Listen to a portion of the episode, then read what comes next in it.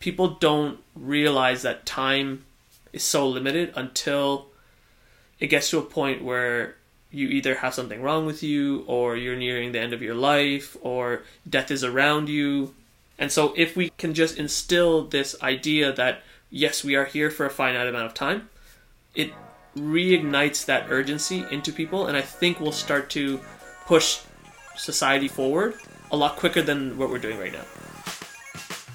Welcome to Benefit of Doubt, where we explore life's endless choices and struggle to answer uncomfortable questions. I'm your host Arjun Parikh, part-time philosopher. And I'm Jeet Mehta, wannabe entrepreneur and cricketer. So how's your week, dude? Good. I spent a, another day down a rabbit hole, which was fun. I spent a whole day researching and learning about the fringe of tech right now, which is this concept called Web3.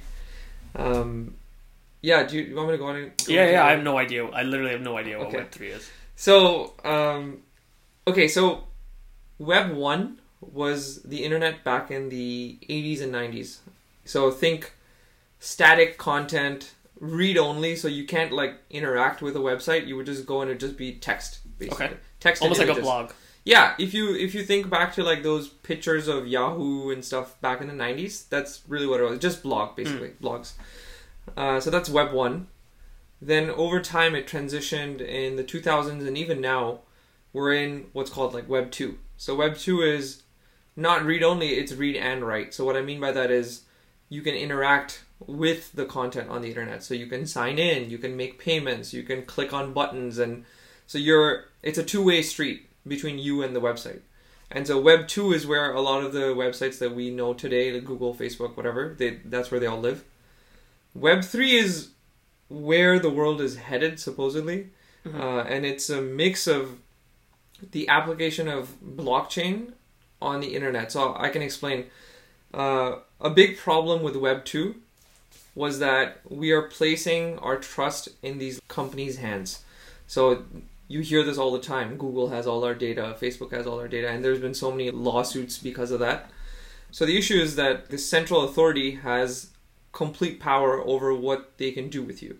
So they can randomly choose to ban your account if they wish. There was a big outcry when They be playing with us. They're Yeah. playing with all our all our information. for all the Trump supporters. Oh, no. Everyone was upset when Trump got banned on Twitter because Yeah. Twitter can just do that. Yeah, it sets a it sets a, a different precedent than what we're used to. Yeah. Yeah. And so the whole premise behind Web3 is that you own your own data. So instead of being a so-called centralized model where there's a central company and then everyone everyone is just like users of that company's product, uh, this is de- a decentralized internet. So uh, and that's it's based on the blockchain. So I don't want to get into the details, but the idea is that you can uh, you have this like concept of a wallet uh, and that holds cryptocurrency like um, Bitcoin or Ethereum or whatever. And your wallet is your identity. So anytime you go on any Web3 website, there's no need to create a separate account. You don't need to create a Twitter account, a Google account, a Facebook account. Because everything is already verified through your wallet. Or Exactly, your whatever it is. identity is built in. Mm. and it's it's verified because of the blockchain. So everyone else co-signs on your identity. So uh, it's it's been a hell of a journey, and one of the the best things that I learned from this process was there's a guy called Chris Dixon. He's a big thinker in the space, but he said two things that really stuck out to me. One was that most revolutionary tech starts off looking like a toy in the beginning, like a gimmick.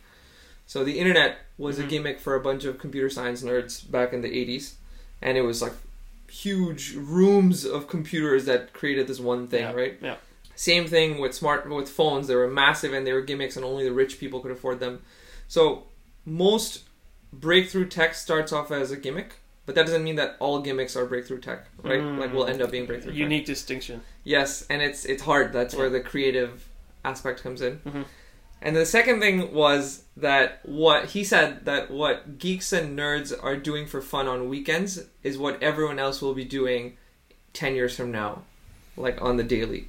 Revolutionaries. Yeah, so if you look on Twitter right now, there's so much energy behind the space, behind the space of crypto and Web3, and literally like companies are being built in weekends. Like I'm not even kidding. I saw a, tweet by someone on Friday saying, "Wouldn't it be cool if X existed?" hmm And Then- then they go and build that. Yeah, some anonymous, not even them, someone else, someone, Oh. some anonymous developer Yeah. replied to that tweet on a Friday saying like on it.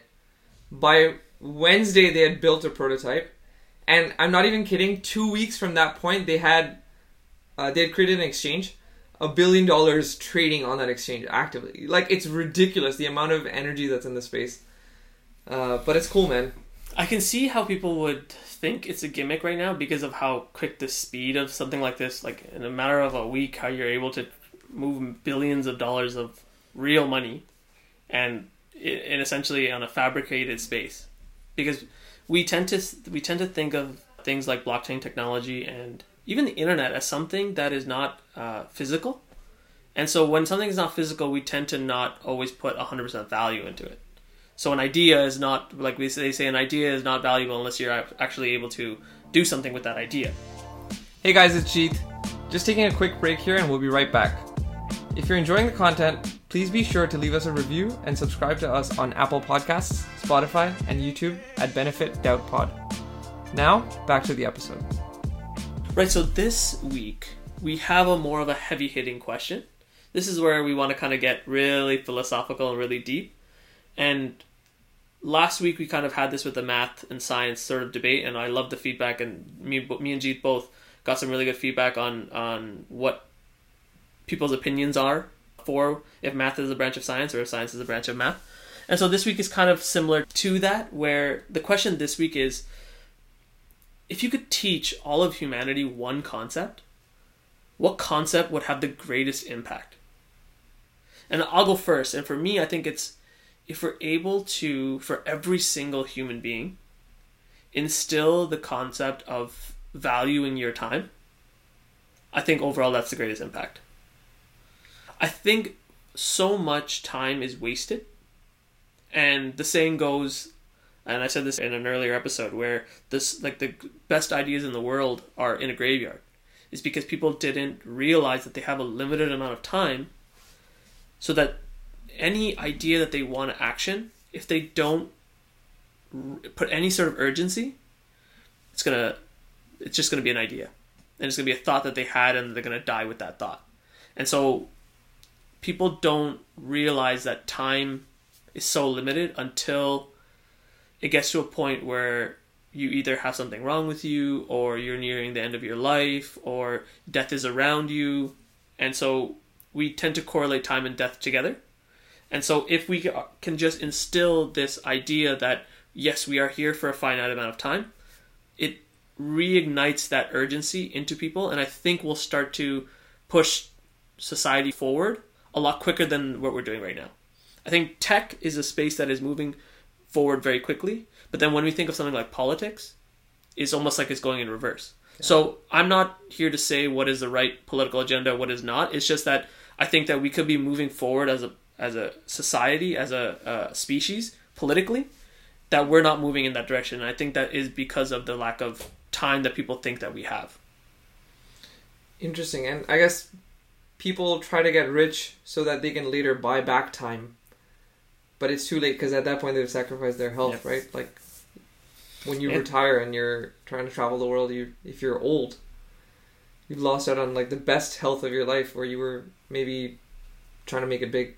And there are some like sci-fi threads that say that we might eventually live, be able to live forever, but I think even that I would not want to live forever because our lives being so finite makes it so important. And so when we have let's say 80 years of time left on this planet or 30 years or 10 years or 1 year, what are we doing with that time? And the response usually is not to grieve, not to be consumed in self pity, but it's okay, I'm going to start crossing things off my bucket list. I'm going to start doing things I want to do. And if we start to see that change in people, I think you'll start to see a more fruitful humanity that people will be like, yes, you know what? I like the way our species is going. But would you agree that that is the uh, like the the greatest? They would have the greatest impact. No. Oh. um, I mean, I think I think hearing about it and talking about it, it definitely sounds like it would be up there. Mm-hmm. But my original, when you first told me this question, what came to mind was not the value of time. It was the ability to reason. And so what I mean by that is if we could teach everyone how to make like decisions in a rational manner. Uh, so what I mean by that is if you could teach everyone to be able to take in let's say for any given decision or for any given thing that they want to understand, take in information uh, like that argues one side and argues the other side, be able to assess the relative merits of the sources of those information, and then come to a conclusion and maybe test that conclusion and then verify. Like I think that sort of like reasoned logical process, like it's almost like the scientific method but applying it to day-to-day life. I feel like if we can teach that and if that concept sort of permeated throughout the world, in my opinion that would be probably the most impactful thing because teaching people how to think is very high leverage regardless of what field they end up going in right one of the things we talked about off air was oh what if it was what if the concept is that we teach everyone how to code but that's just one vertical Yeah. right Yeah. i think more broadly teaching people how to think and reason about things in the right way Mm. then then they can kill it in whatever field they end up going into So then, I guess the counter argument I would have to that would be: Would people not reach out and be and feel that they are not being authentic because they're being told how to think?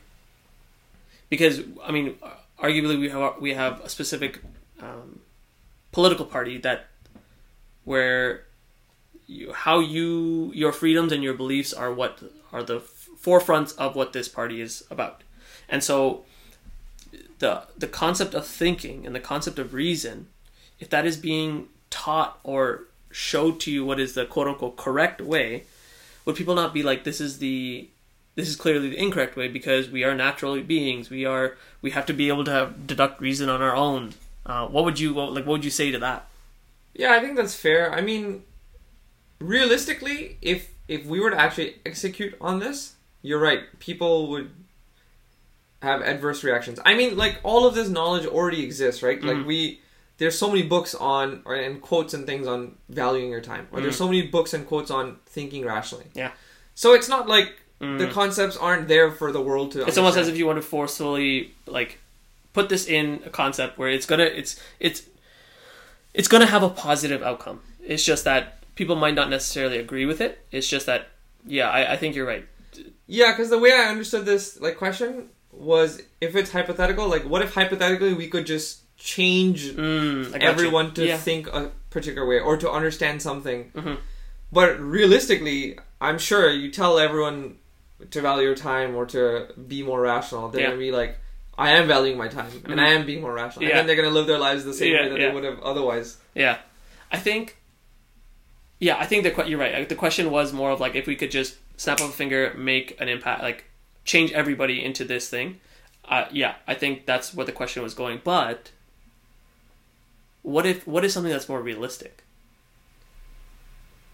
Because obviously this is not a question that we're going to be really be able to answer because there are minds way smarter than us that are trying to figure this out and like as a society we're, we're starting to split into two different uh, parties and this is something that could change that right? So this is not something that we're going to be able to answer but it would just be a, an interesting exercise to see what is something that what we are realistically able to change from people and it would still have a great impact on both sides quote unquote of the parties I also thought of something else related to the value of time. Mhm. Do you think people understanding the value of their time would make them unhappier? Because now you know that you're wasting it, or now you know that you could have done more with it. Or on the flip side, if it pushes you to work so hard, but then and you've achieved all of these quote unquote accomplishments, and at the end of your life, you think to yourself, damn, I didn't have any relationships, Mm. or I didn't stay in touch with my family. Yeah. I think that it's a balance. And understanding time truly is a balance. Because we either go one of two ways. Either we think that which is the more common case in society, is that we have so much time that I don't need to worry about relationships. I don't need to worry about my job or my goals or my dreams. I don't need to worry about that right now in this present moment. I could worry about it tomorrow, in a day, in a month, in a year. But whatever you deem valuable, if you have the urgency of time, you will be able to achieve what you want. So if your thing is about relationships and you want to build a better relationship with your mom or dad, let's say for example, and so you realize that okay, so my parents are closer to quote unquote death than I am. I need to value the time that they have and I have with them. So I'm going to do what I can to help build that relationship. That doesn't mean that 24 hours of my day I'm spending with my parents. That's just not realistic if we're talking about it. So it's finding that balance that, okay, maybe instead of spending five minutes a day with my parents, I'm spending an hour or two hours a day. I'm talking to them about things of substance, not just of, oh, nonsense, right? Uh, what we quote unquote call like uh, fluff, right? So Small talk. small talk. And if you're truly, if relationship is something that you truly value, like you're using your time more adequately. Interesting. I, I can see that. So you're saying that if you truly understood the value of your time, you would understand what you'd want to dedicate to. Okay. I, I think I can buy that. But I would, I would love to hear people's feedback on this because obviously time might not be the same question, uh, the same answer for somebody else. And I like I loved all the feedback that I got last week, so I would love people to reach out to us and be like, you know, man, I don't think time it is. Or even if I'm what you think I'm what I'm saying is completely wrong or what Jeet is saying is completely wrong, like tell us, let us know because it's going to open up dialogue that's going to either change my opinion or change your opinion or change their opinion. So I think it's important to like just have these conversations. I think the last uh, episode really struck a chord with folks, the science versus math bit. So I think these kinds of philosophical questions are good to think about every now and then. Also, I think uh, we'll keep these uh, mini episodes coming every now and then. Mhm. Uh, this one's definitely going to be a lot shorter than the ones we've had in the past. But it's nice. It's going to be short and sweet, and uh, it'll hit you just as hard. Yep. See you next week, dude. All right, that's it from us. Any content mentioned in the episode will be linked in the show notes. If you like this episode, be sure to follow us on Spotify and subscribe to us on Apple Podcasts. You can find us on Twitter and Instagram at Benefit Doubt Pod. Till next time, stay thoughtful, stay curious, and always remember to give things the benefit of doubt.